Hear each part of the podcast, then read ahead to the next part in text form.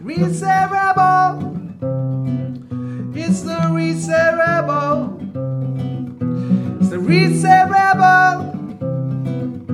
It's the Reset Rebel. Coming to you every day. Welcome back to the Reset Rebel podcast with me, Joe Yule. And today's episode um, is actually set in a very beautiful little coffee spot um, on Santa Eulalia main seafront. We are directly opposite uh, the beautiful fountain, one of my favourite features in this neck of the woods. You might be able to hear the rustle of uh, coffee machines and spoons and cups and plates during the course of this show. Um, but we're sitting in the Passion Cafe, um, and we're actually directly opposite the electric recharge uh, machine for the electric cars on the island, which I don't know how many they are, but we're about to find out because the lady we are talking to on today's show is, of course, Sandra Benbeniste from the Ibiza Preservation Fund. Welcome. Hello, good morning. Sandra, it's so lovely. I mean, thank you first of all that you've actually made the wonderful effort at 10 a.m. on a Friday morning to come all the way across the island and join us here. I'm really grateful for that. But um, first of all, how are you doing? I haven't seen you for a whole year.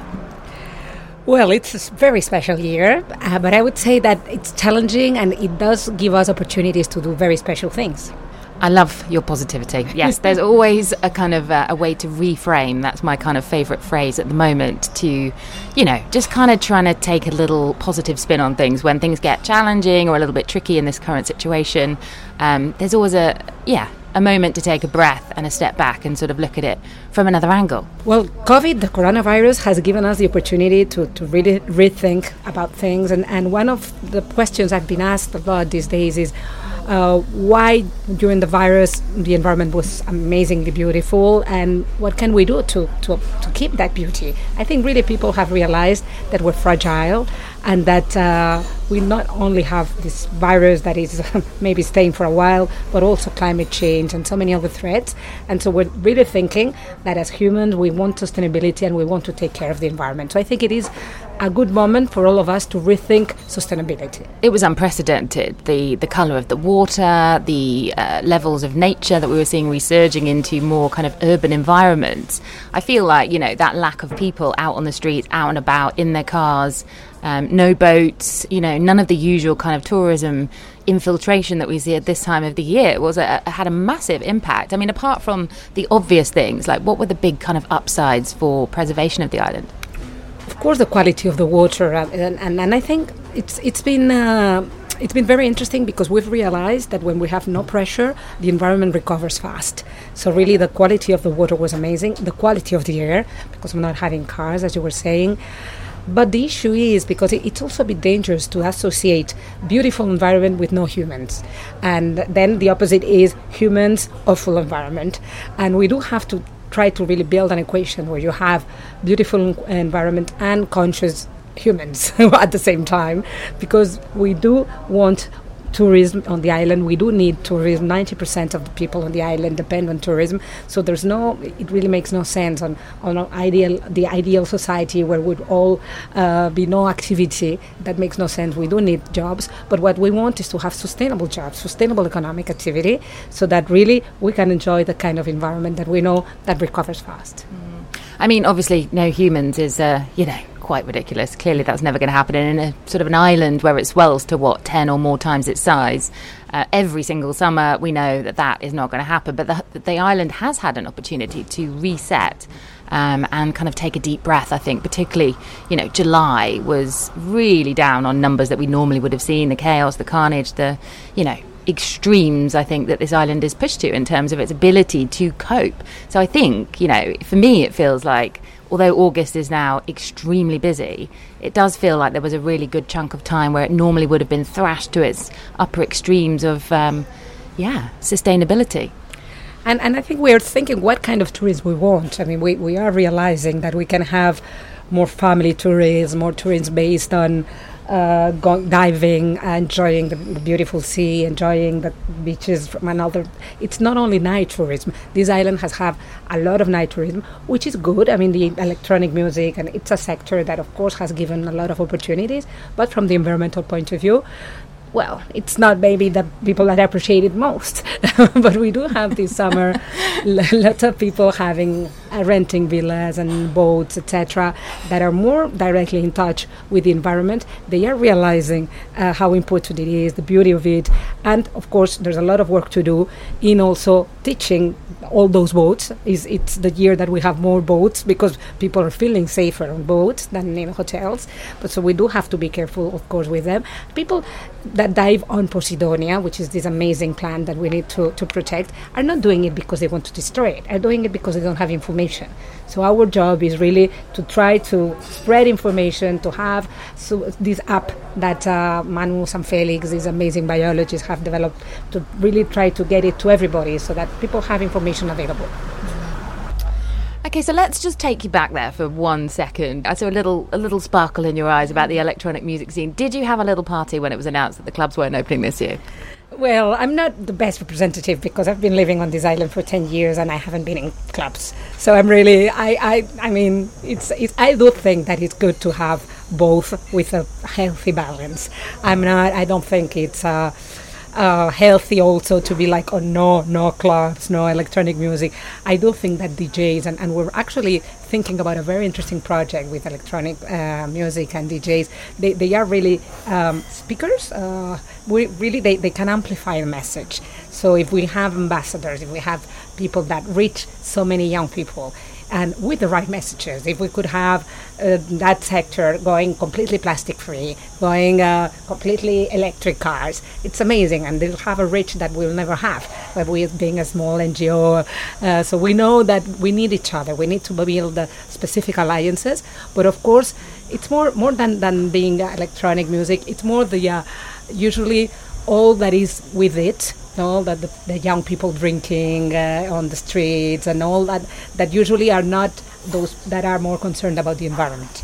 So that that kind of tourism that hasn't uh, been in touch with nature or the environment uh, are not those that we think are bringing value added to the to the island. And that what we think is really what we want is to work with everybody that has an interest in understanding the beauty of the island. But of course you can enjoy night and then uh, be in a beautiful sea and put a solar sun cream with a filter that is uh, not mm, being toxic to the sea. So I, I think it, it is a bit dangerous, and, and sometimes I have done it without being aware to kind of do the goods and the bads. No? And we, we really have found amazing uh, uh, people that, that really are in the in these sectors that are that want to fight against uh, climate change, etc. But I mean, that has got to be a massive bonus that the clubs aren't opening this year. Of course, you can find ambassadors within the industry and people who have, you know, uh, millions and millions of people in terms of reach. But equally, you must be, uh, you've got this opportunity this year to take the whole year without that influx to, you know, really work out maybe how best to make that crowd a little bit more conscious, perhaps moving into next year. It, it is, and, and as I said, I mean, we really are wanting to identify those DJs that are based on the island, that, that live here all year long, and try to make this sector working in favor of the environment. So by building alliances, we're trying to find something that unites us. So the example of the oil drilling really was an easy one because nobody on the island wanted oil drilling, but permits were given, so that uh, made us kind of united against Madrid which were the authorities that had given the permits. It was an easy one, kind of island against Madrid. Even if, if we haven't started to unite us, nobody would have done it, and the permit would have been given. So sometimes, what I mean is that what now, going back to the situation now, what we see, for example, with the music industry, etc., is really that we have to find to think out of the box by having everybody around the same table, and not by pointing out who is the bad at the picture at the movie, you know, and who who are the good and who are the bad guys. We really have to find a solution on how we want to develop the island, how we want to have the Ibiza brand that is so powerful linked to sustainability by having an electric car island, by having a 70% renewable energy island. We're now at 0.3 so we're very far from that goal, but it can be done. So we really need businesses, citizens, everybody working together, and of course the music industry is an is an essential uh, sector. So that's why I'm a bit hesitant in pointing out and like, no, this year was better because we didn't have that industry. I mean, it will come back, and we need them to work with us to find a sustainable solution. So why are we seventy? You know, if seventy percent is the is the prerequisite or the desired goal, why are we so low? Where, how, what are we doing wrong? there was for many years there was a law in Spain that was completely crazy uh, that included a, sol, a tax to the sun. We call it impuesto al sol, tax to the sun, which is like, come on, what are we talking about? We're having we so much sun, but it was ridiculous, and it was uh, something that made many businesses and citizens going back. So we now all have, even if the law has changed, we now many people are kind of reluctant because they don't trust it anymore. Because we've been having legal changes. Uh, first, mm, government was saying yes, go for it. Then the government changed and they stopped it. And now we have again another government saying go for it. It creates uncertainty, and people, businesses that have to invest, are reluctant. Now there's two interesting projects. So in 2022 we'll have two solar parks in Ibiza, which is good news. But they're small parks because one of the difficulties in Ibiza is, is that land being so expensive because there's so many interesting uses for land that putting big solar panels is difficult. So what we say is that okay, we'll have these two solar land, two solar plants or farms that they call that will be small that will achieve two percent of solar energy for the island. But to get the 70 or 60 that we aim to, we have we need all citizens to install solar panels on the roofs and that wouldn't be difficult because now prices have gone down of solar panels. So it is really the good moment to have a, a campaign for everybody to engage in having solar energy. I can't believe they tried to tax the sun. How can you tax a natural resource? It's really having it's it's political. I mean, they really didn't want people uh, going to kind of have a democracy on energy. So it was a way to have a control so that big electric companies could still um, have the monopoly, if you want, amongst four, three, four companies, big companies on it. So it was a way they would say, well, just in case you want, they you need us. Well, it was a big kind of um, architecture, uh, legal construction, uh, because of course it was absurd. But they managed, and for five years, uh, all the sector was completely stopped. I'm absolutely disgusted. I really find that absolutely outrageous, um, just to be clear. But um, what about the tax on boats then? Because you just told me that there's much more boats out there to obviously. Um, you know, people enjoy being on their boat rather than taking the risk of staying somewhere on land in a place that doesn't belong to them. Perhaps the cleaning procedure is not up to their standards.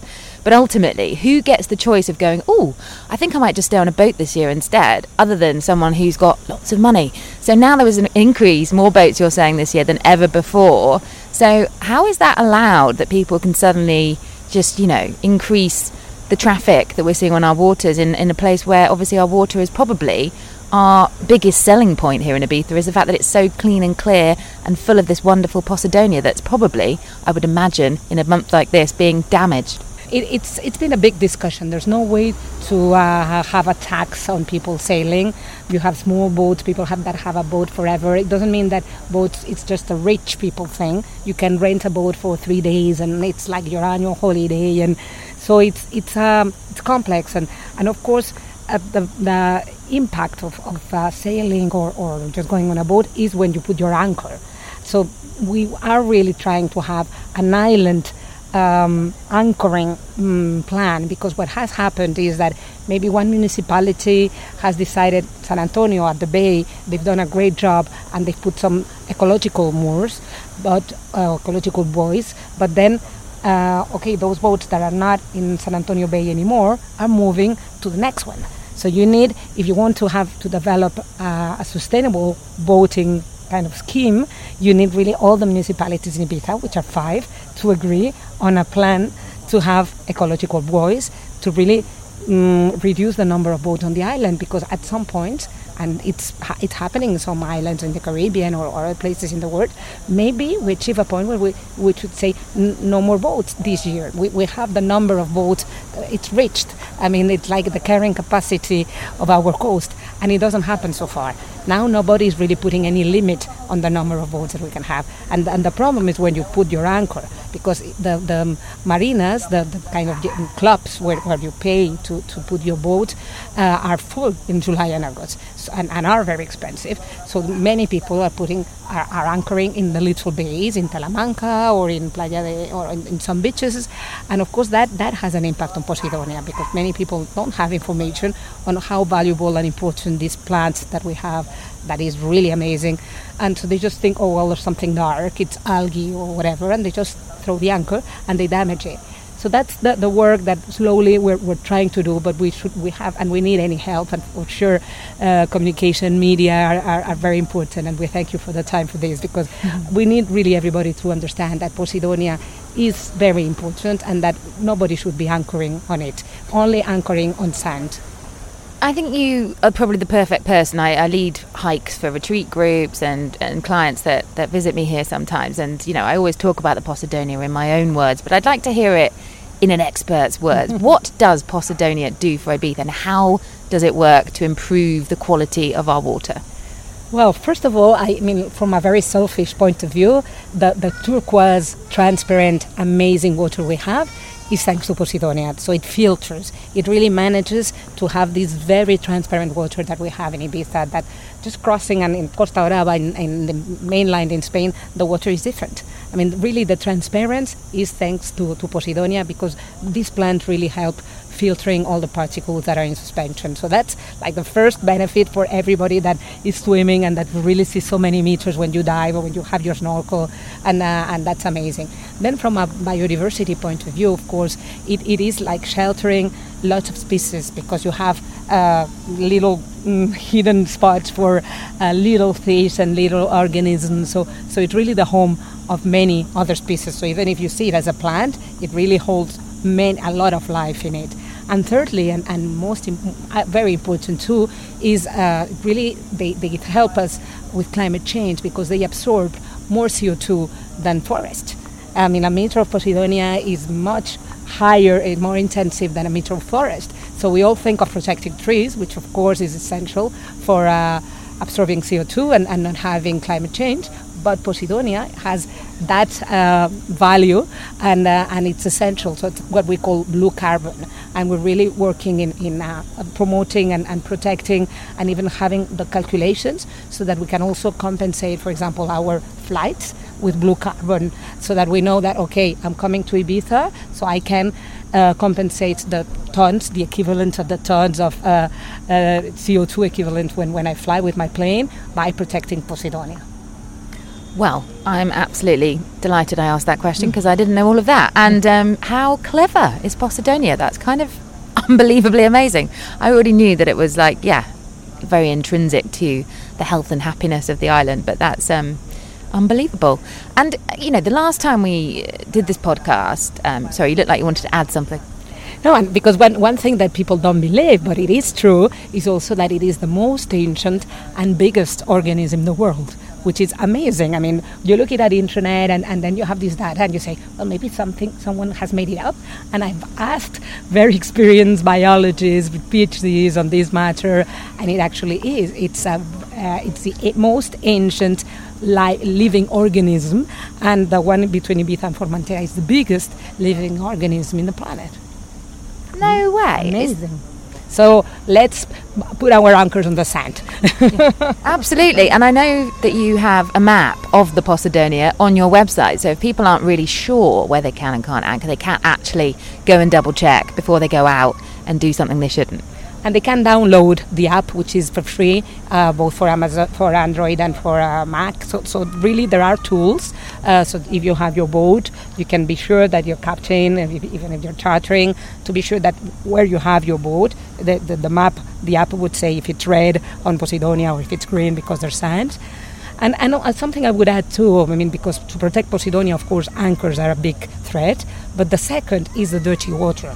So we all also have to know that, of course, when we talk about dirty water, the biggest problem is the big infrastructure, so what the sewage plants. This is exactly what was going to be my next question mm-hmm. because the last time we had this chat, we went quite deep into the topic of um, poo. And we did discuss where those points were on the island where perhaps the water is not as sanitary as we would like. For example, Talamanca. And then we also discovered, or I personally discovered, there's another spot over here quite close to Sant'Eulalia that you suggested that perhaps it wouldn't be a great place, we thought, for children to swim, or anyone to swim really, because in those peak months of July and August when the population swells, you know, that is becoming a massive issue. Now, I'm absolutely intrigued. Um, there's two questions I have. I'm going to ask you the second one. But, you know, what is, is that problem reduced because of the lockdown and the fact that we've not obviously had as many people here? Yes. First of all, going back to the boat just to finish that idea because it does link. Sometimes we think, oh, this uh, sewage issue is only related to hotels or to big infrastructure.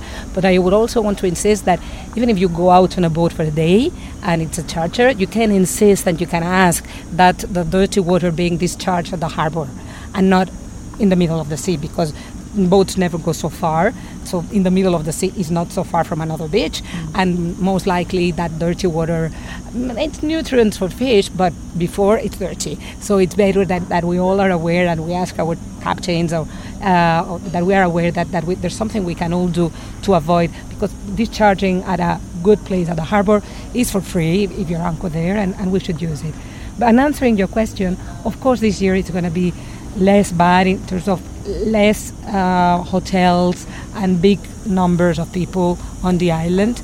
So uh, the, plants, the, the sewage plants have been done for a number of people. So the capacity to treat it works when we are under that number of people. So most likely we don't have the numbers yet, but most likely this season is going to be less in terms of numbers of people. So most likely the capacity of the plants won't have been like passed. Uh, also good news are we are working with the Balearic government and uh, we have we have conversations and we know that there is a plan they call it plan de saneamiento so like really sanitation plan and uh, they're going to be presenting it at the marine forum that we're doing in november and there's a commitment from the balearic government in mallorca to renew all the plans and there's dates and there's a kind of mm, calendar because it's big investment we're talking about, but they're very aware and they have committed to doing the, the necessary works. We will we'll see in, in November when and where, but they are aware and there's more transparency and conversations are easier with the government. So I think the work we're doing with the Water Alliance and, and the work that really uh, from the Ibiza Preservation and others we've been promoting is giving some results in terms of uh, not so much secrecy, and they owe the citizens to really say, okay, this is bad, but we're going to change it when we're investing what. So I think that's kind of good news that we can share. But why is it taking this long? It's really like ridiculous. I'm sorry. I mean, this is great news. I'm mm-hmm. not going to deny it, but ultimately, it has been way too long coming. It's all about money of course, and, and where you put your priorities. And uh, the Balearic government um, has, I mean, Ibiza is one, but you have Mallorca, Menorca, etc. Lots of situations like this. I mean, all the plans were done in the 60s, 70s, so they're getting old at the same time, and they have to decide on where they put their money. And this, for years, hasn't been so sexy as doing a maritime uh, walk or like a conference center or everything that means opening pipes and changing infra- this kind of hard infrastructure hasn't been uh, winning winning votes. No, hasn't been interesting for the politicians. It's it's, it's absurd because it's first, and that's why it's so important that civil society and organizations like the ones that us and, and lots of others that work with us at the, at the Water Alliance put, put this move this topic high in the agenda in the press so that they cannot uh, avoid it because or else of course it is important but not urgent. They feel it's not urgent because it's only a little bit but they deny the figures being bad. They do their own analysis and they say well it's not so bad. And then a, another year has passed. It's like maybe 15 days when there's a peak of tourism and so that's that's why it's important to have civil society lobbying and, and putting this topic high in the agenda i know it looks absurd because it should be a first priority but i would say that much money has been spent in other things that for us weren't so important and for them were more important Yeah, to get more tourists in, to make more money, and to increase probably their wages. But ultimately, you know, what's most important to the residents of Ibiza, and why do some of the people that live here all year round hate tourists? Because it causes a lot of problems. And number one is the fact that there is raw sewage being pumped into the waters in places that are probably on their doorstep. When I cycle from here to where I used to live on the road towards San Carlos and through the countryside, the smell, I mean, it brought tears to my eyes. It was horrendous just by sort of Cala Pada, Niblau, around that neck of the woods. The smell was disgusting. I, and I, I'm not smelling that this year, and I'm also not smelling it down by Talamanca on that last little roundabout before you join uh, the turn off that would have gone to Jesus and you carry on towards Santa. There, right there, you didn't even need to open the car window. The smell was unbelievable. And that is also not happening this year. So I, I'm really glad, obviously, that lockdown has obviously had such a positive thing. And now perhaps we could be on the cusp of actually getting this problem rectified in the long term. But even if they win that whole scenario in November, how long before we actually get action so that that is kind of, you know, sorted? lady walking about 15 dogs, as you do in Ibiza. 15, maybe 14. Um, so, yeah, how long before that could possibly be actually properly fixed? I think it's a process. It won't be done from one day to the other. We will know, like, okay, maybe the, the Depuradora, the, the one you mentioned in Talamanca is the one that, that sources Ibiza, the Puradora de Ibiza, and that's, of course, it has been, it's like the first priority, and which is very sad. And I was talking to the mayor of Ibiza last week for another issue, and, and he mentioned it. It cannot happen that they tell us that works are going to take for three years. I mean, that project is approved in Sa Coma, so the new depuradora is going to ha- is, is going to be put in Sa Coma. It's going to be much bigger it's a bit absurd the place they've chosen because it's up a hill, so they have to use energy to take it up, to take all this dirty water up, and then, but because nobody, the NIMBY effect, not in my backyard, not nobody wants to have a, a, a kind of these treatment plants close to. So it's been difficult. It's been for years. No shit. No, nobody wants shade on that. But so they've chosen this place. They have it. They have the money. But still, they say now it's three years to build it. It's just like why? And uh, so the, the, the, the, mayor, so you have like three levels of authority, the mayor, the consell, the, gover- the government in Baleares, and, and, sometimes national government. So that also makes bureaucracy. Uh, but I think there is, of course, awareness in politicians that it, this is a priority, and we are going to be pushing and, and, following it to be sure that in, in, in, instead of three years, maybe in two years, they can have this new plan done. So what I mean with process is that they're starting with Ibiza, then with this plan they're going to show us where are the priorities, where if in Portinatx, if Santa Eulalia, if what are the, the ones that have more problems, and they'll be giving us, as I say, like a plan when and what is going to be done. But at least it gives a roadmap. And then it's up to all of us to put pressure so that this becomes a priority. And if it can be done faster, even better. Mm. Okay, well, I think we'll move on from from the poo chat now. I think we've covered that one in, in full depth and breadth. Um, I'd like to ask you about the fact that perhaps now this is my little theory, and I really want uh, your opinion on this because you're like the David Attenborough of Ibiza, uh, in my mind anyway. And is the fact that there is less sewage in the water the reason we are seeing less jellyfish? That's my question because I'm like, where please don't think that I missed them. But where, where are the jellyfish this year? Normally, July and August are no go zones in the sea for me because I'm petrified of them. And I swear to God, I've been in the sea regularly and I haven't seen a single one since I got back on the 2nd of July. Please tell us. I wish I was David. I mean, my knowledge is much less, but I do try to talk to people that know much more, and, and nobody really knows. It is a very interesting question. I also was asking myself these days. I was talking to a lady that said, "Well, I was at this other beach before, and there were there." So th- there have been some, but of course much less. I think it is related to having less nutrients in the water. So as you say, I mean, like having less food uh, is attracting them less the temperature of the water, of course, is also essential. They like hot water. So the fact that uh, we are not, we haven't been putting pressure for some months because when you have more activity, one way or the other, the temperature is also going up. So by not having anybody and uh, that the water temperature, uh, there's some people really following it, and it is increasing, of course, because of climate change. But this summer is less hot than that summer. So that I also think is a factor.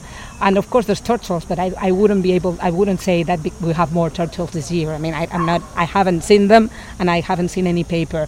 But that could be another reason. I mean, if because of not having so much activities, there's more turtles. Turtles eat it's jellyfish, but I wouldn't think that that is a ma- major determinant because there should be a lot of turtles and we would have seen them to really de- have an influence on, on not seeing jellyfish. No? So I, I, I think that there's a combination, but of course it's not a coincidence that last year there's less. So it has to be linked to human activity. So in a way, we've done something better, and that's why we have less jellyfish this year. And yeah, let's enjoy it. Listen, I, I'm really, you know, I can't. There's, there's one thing that I wish this planet didn't have, and there's not many times I wish that, but that is definitely mosquitoes and jellyfish. I could just seriously do without. But my other theory, or the one that I've been asking um, a lot of people about this because it, you know, it's really interesting, is maybe it was because um, the the fishing industry was reduced during lockdown. They weren't allowed to, out to fish, and someone said it was because there was less tuna caught, and tuna eat jellyfish. Now, I mean, that would have to be a lot of tuna, but then is there any kind of truth in that sort of theory, do you think? It could be. I, mean, I think there's always a lot of causes and a lot of factors that add. No, so like more turtles, more tuna, more. It all adds. Maybe not just tunas, because uh, there were some weeks where they weren't allowed to fish, but then they were fishing again because food was one of these sectors that was allowed. So, uh, so it hasn't stopped for a long time. It really stopped only for a, a few, uh, not, not even I don't know weeks, because really food is always essential. In fact, what I know is that there had there was for some weeks that fishermen were having problems because they didn't they were not selling as much because of the places being closed to sell. And then we also help finding channels, such as with local produce, to be sure that people could receive fresh.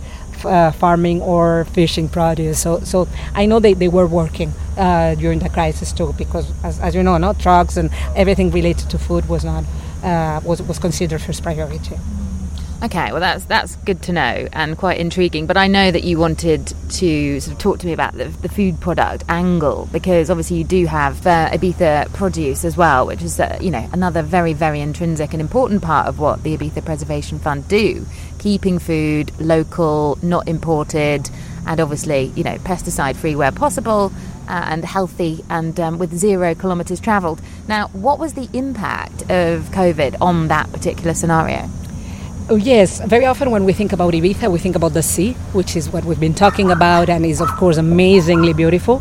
But as beautiful as the sea, at least to me, is the land in Ibiza. and all these beautiful almond trees, carob trees, fig trees, olive trees, and, and we just have some beautiful olive trees here also today.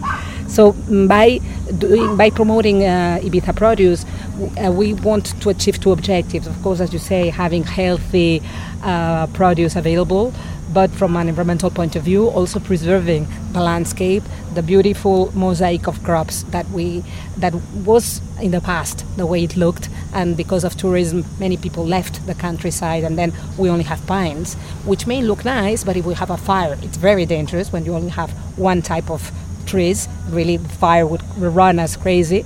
So by having uh, more local produce, we're also taking care of the lands because we're really going into diversity.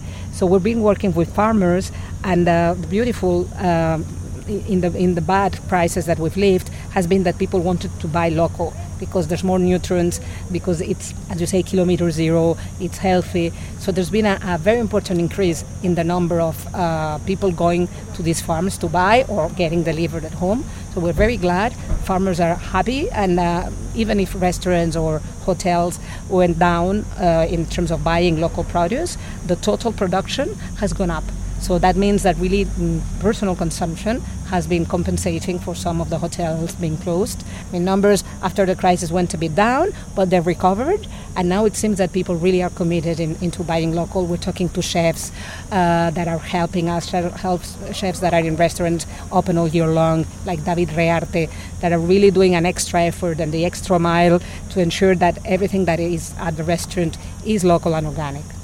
I, I love that though, because basically, you know, how did the rest of the population compensate for hotels not being open? That's because we didn't stop eating during lockdown. Everyone gained about five or six kilos that I've seen. and everyone was just cooking. There was a, a, Facebook group that started up called Ibiza Cookdown, and it was just people posting stuff of what they've been baking and making. And I thought that was really beautiful, actually. It was a wonderful thing that came out of all that, was that people were getting very, very creative in their culinary um, endeavours. And I thought that was you know, what a nice use of time, uh, apart from the fact that obviously no one can fit into their jeans anymore. yes, and and I think now, I mean, of course, there's a lot of bread, etc., with and that you can do with black chicha, that is a variety, a special wheat that is amazing from the island. But now, I mean, it's not only calorie. Now we have amazing fruits and vegetables, and and I see families going to the farm and picking their bugs or even as I said during the lockdown, having these deliveries, we put in place a system with green delivery so that we uh, really help families to to eat healthy because we, we do sometimes think that um, yeah that I mean vegetables I mean, we have to remember that even in the worst situations, even in in these uh, food banks that um, have been put in place, where they give sugar and rice and, and some just boxes of products. I mean, this is not healthy. So, what we have also done is to ensure that these people that are in need and need to go to these food banks receive fresh vegetables as part of the packages that, that they're getting. That is so important. And, you know, basically, I feel like if you want to eat healthily in Ibiza, it's not cheap. That is just a fact. I mean, the Passion Cafe, we love it. You know, great, great spot, incredible food, wonderful produce, very high quality but it's not cheap to go there. And the same as if you want to go to the organic farmers uh, market and get the best possible um, produce, you're going to have to pay a fair whack. Whereas opposed to going to the likes of Eroski, Mercadona, cheap as chips, not good, not good good news. But you know, why should the people that go to the food bank, I guess, have to eat? Hashtag only in Spain. Man on his blower. Love that. Um, and I think, you know, it is cheap to eat nasty food. I mean, you walk into to any of those places and, and you know, the real white bread um, and that kind of thing is like, well, I love the fact that the Spanish white bread over here is called bimbo because I really do believe you'd have to be one to actually want to eat that stuff. It's just not full of anything that you should be putting in your person. But I feel like it's kind of fascinating. This is, you know, it's not just Ibiza that's like that. But, you know, if you really want to get your cheap weekly shop done, you're not going to go to the places where the best kind of food is. So, A, I think it's highly commendable that you're taking that on board and you want to provide people that need the food the best you can. But B, you know, well, how do you feel about that cheap cheap stuff that's imported in the supermarkets? I think it's also a matter of priorities. I mean, of course, if you have a family of seven, I mean, maybe you cannot do all your shopping in the organic food um, shop. But if we're talking vegetables, if we're oh, the lady with her fourteen dogs is back. They're just seven those, dogs. Uh, seven. Oh, seven. She's probably lost, lost a few along the way. And they fell in the water. so I really think it is an issue, and, and we're very aware. But it's difficult one because also it's a matter of volumes. So if, if you go to a shop that is or a cafe, I mean, and they don't have a big volume, maybe they're increasing produce uh, prices and they're targeting a certain segment of the market. If you go directly to the farm, first the prices are cheaper. That if you go to a shop, of course, you have one less intermediate uh, person. Uh, so I really recommend uh, going to the farms if possible. We have a map in the website of Ibiza Produce with all the farms in Ibiza, telephone numbers, because they're not always there. So it's better to call and have an appointment. So first of all, that. And second, I think it's a matter of priorities because if you go to the farm, okay, maybe the tomatoes are a bit more expensive than those that come from uh, Andalusia or Almeria, but then uh, maybe you can avoid uh, having a gin tonic in a bar and you're putting your priority into buying organic kilometer zero food because we also need to pay fairly this farmer that that has a small production cannot compete in price with someone in Almeria that has a wide enormous farm or and, and has bad working conditions for people. So of course then they get a lower price. But that, those are not the conditions we want. We want our local farmers to be well paid to have a, a sense of pride to be really saying because that's what happened. Some farmers quit it when tourism was a boom because they said, "Oh no, working at the farm is not good economically, socially," and we want this to change. So we need to give a, a fair price. Well, it's just sustainability. I mean, no one's going to want to do something that is too many ups and downs and they don't feel valued. Ultimately, we have to make them a priority because they are the ones providing, you know, what this island needs. And really, you know, apart from being a DJ or a yoga teacher, I would say this island is probably thir- in third place, full of chefs. So, you know, there's a lot of families here that like to come here and get themselves a private chef in the summertime. And, you know, they have big budgets. And I would imagine that actually those farms, oh, for goodness, this woman really needs to get those little creatures under control. talking. I think they're just talking to each other. Um, I think you know, surely they must have big, big budgets. Those guys. That you know, money is no question. We know that for those kinds of families. But you know, it's it's only a few months of the year, perhaps, that maybe business is booming for them. And I also heard a rumor that um, one of the big farms not so far from here kind of didn't have enough. People wanted a box delivery, but there wasn't enough food last summer to actually even put that together because they had had a bit of a, a drought or maybe just hadn't been able to create enough to meet demand. That's why it's so important, and that's what Ibiza Produce also is, is trying to help doing is to put all these farmers again in alliances, in, in networks, in, so that if your usual farm has not enough production because maybe they have more clients and the year hasn't been. I mean, farming is not science. I mean, it really, you depend on climate, you depend on the soil, you depend on so many factors that also as clients we have to be a bit flexible and understand, well, maybe this farm has less, so maybe I have this other option. And, and there's enough, now there's a list 30, 40 small organic and, and local farms, different, uh, doing the great job. Some of them planting more of these, others planting more of that, so that also they can complement each other. Because if we also have zucchinis at the same time, I mean, then there's going to be lots of zucchinis, but maybe not enough tomatoes. So that's the, so that needs coordination and that needs uh, a lot of work. And we also have to, consider that um, many of these farmers are not full time because they've been uh, for a long time. They had another job and now they're kind of transitioning. So they have like a part time and they're doing other things. And really, that's what we want to do to help them um, professionalizing to to really. But really, I want to to, to um, change the idea that organic local farming is only for rich people. It shouldn't be. Really, if, if you go to the farms, if you have a, a very direct relation to your farmer, I mean, you'll see that that you can get lower prices than if you go to this little shop in, in your town that is doing a great job, but that, of course, because of volume, has lower prices. oh, I do love sitting under this olive tree in Santa Eulalia right by the fountain. We had to move out of the Passion Cafe because of the cars, but now we have wonderful dogs, and actually boats. There's been quite a lot of noise actually. In fact, I've seen, I can see just from sitting where we're perched under this olive tree by the seafront, um, at least 10 10 or more boats actually out on the water. So that there really does feel like there's been an increased traffic. I want to go back to the car story because we are parked by the electric charger. There is a car actually on charge as we speak. You know what is the future? Because I, I there's one thing that really bugs me on this island and i currently don't have a car and i'm delighted about that fact.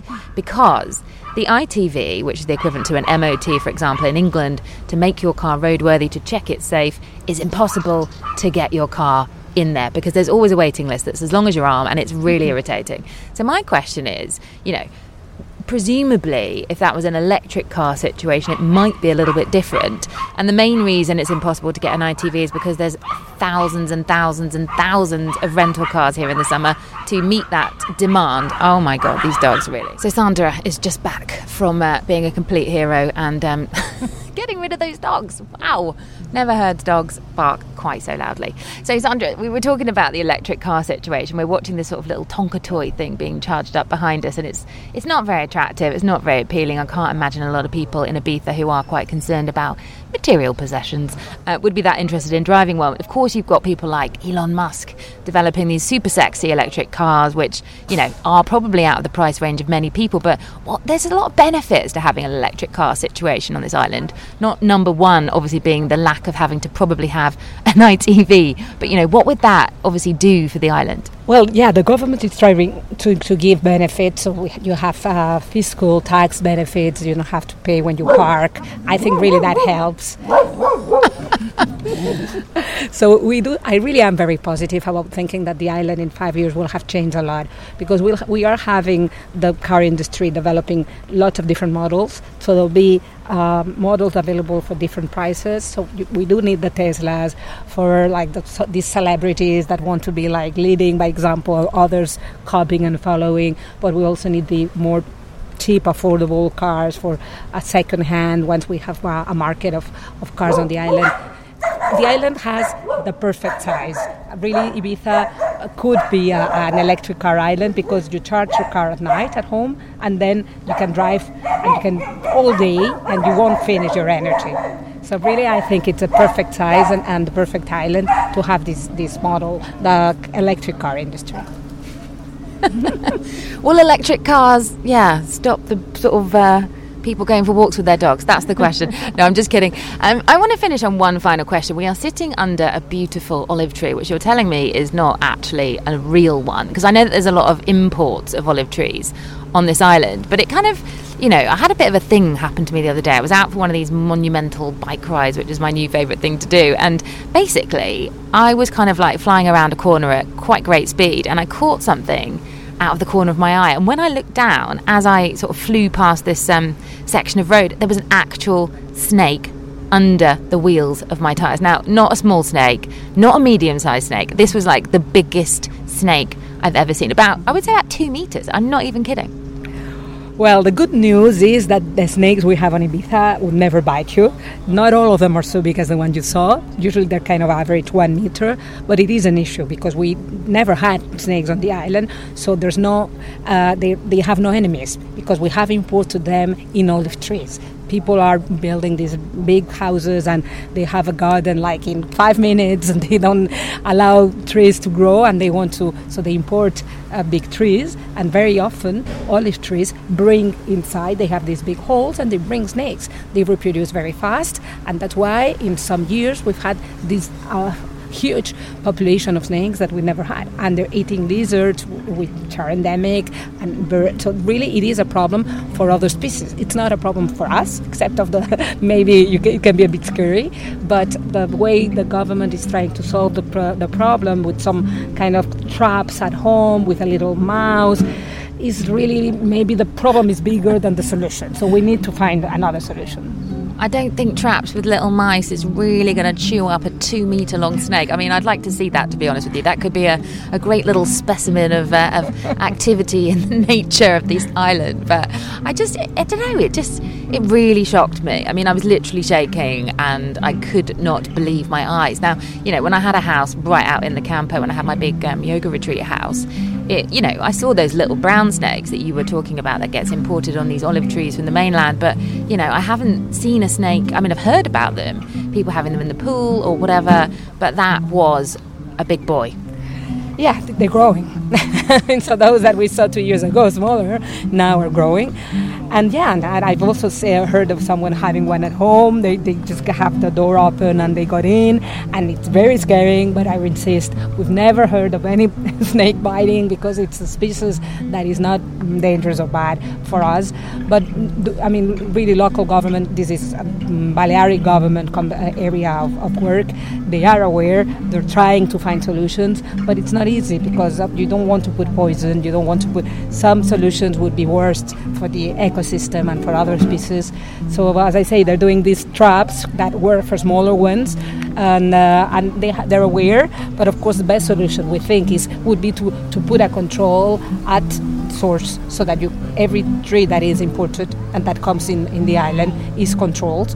But that is not happening yet. So we're still pushing for that to happen. So so that at least we would avoid more snakes to come in. But those that are already on the island would need to be trapped I got to say that this chap was pretty invincible because I saw a car run over it right after me, and he still wiggled off into the woods like nothing. Nothing was breaking that boy. He was like the most resistant, bulletproof man on the face of this planet, and I was like, God, wow, you know, any any lesser man would have been uh, out of action forever, but no, he just like nothing had happened. He just like continued on his merry journey. You need a machete. You need a knife. I know. I mean, someone told me that yeah, that they, but of course, not everybody wants to get a, a big knife and, and uh, for a snake, but they do. They, yeah, I I can. Uh, if next time you take your big knife for bread and you try with it, and they will be invincible. So there are solutions. But yeah, I'm aware. I'm very concerned, and it is very. I mean, we're very very concerned for lizards because lizards are also very important for against mosquitoes. Every species has a role, and these snakes have just appeared on the island, so they kind of breaking the natural circle.